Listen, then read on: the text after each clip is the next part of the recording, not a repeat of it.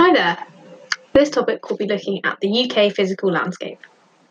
The UK is home to important rivers as well as large lowland and upland areas. Upland areas. The north and west of the UK are where most of the upland areas are found. Lowland areas. The south and east of the UK are where most of the UK's lowland areas are found. Cities. Close to the major rivers in lowland areas are where most of the UK's major cities are found. For example, London is on the River Thames, Cardiff is on the Severn Estuary, and Liverpool is on the River Mersey. Let's just do a quick recap of that. Examples of major UK rivers that are close to major UK cities, excuse me, that are close to main rivers. London is on the Thames, Liverpool is on the Mersey, and Cardiff is on the Severn Estuary. The north and west of the UK are where most of the upland areas are found. Let's have a look at some examples of physical landscapes in the UK.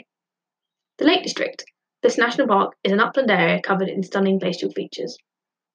The Dorset Coast. Alternating bands of hard rock and soft rock resulted in the formation of striking coastal landforms. The Fens.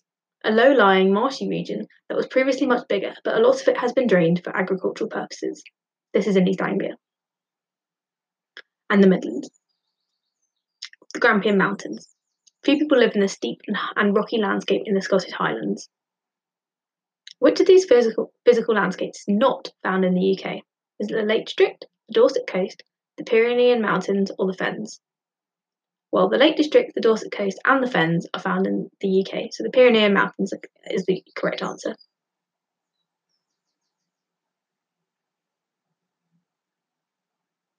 Just quickly recap the rivers again. London is on the Thames. Liverpool is on the Mersey, and Cardiff is on the Severn estuary.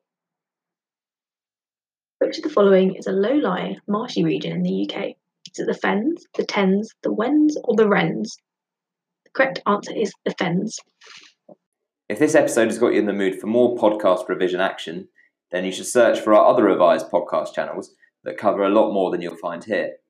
Search for Revise on whatever platform you got this podcast from, and you'll find them. And while you're at it, if you could rate us five stars and subscribe or follow to all of our Revise podcasts that cover every subject you need, then that will help other people to find our podcasts.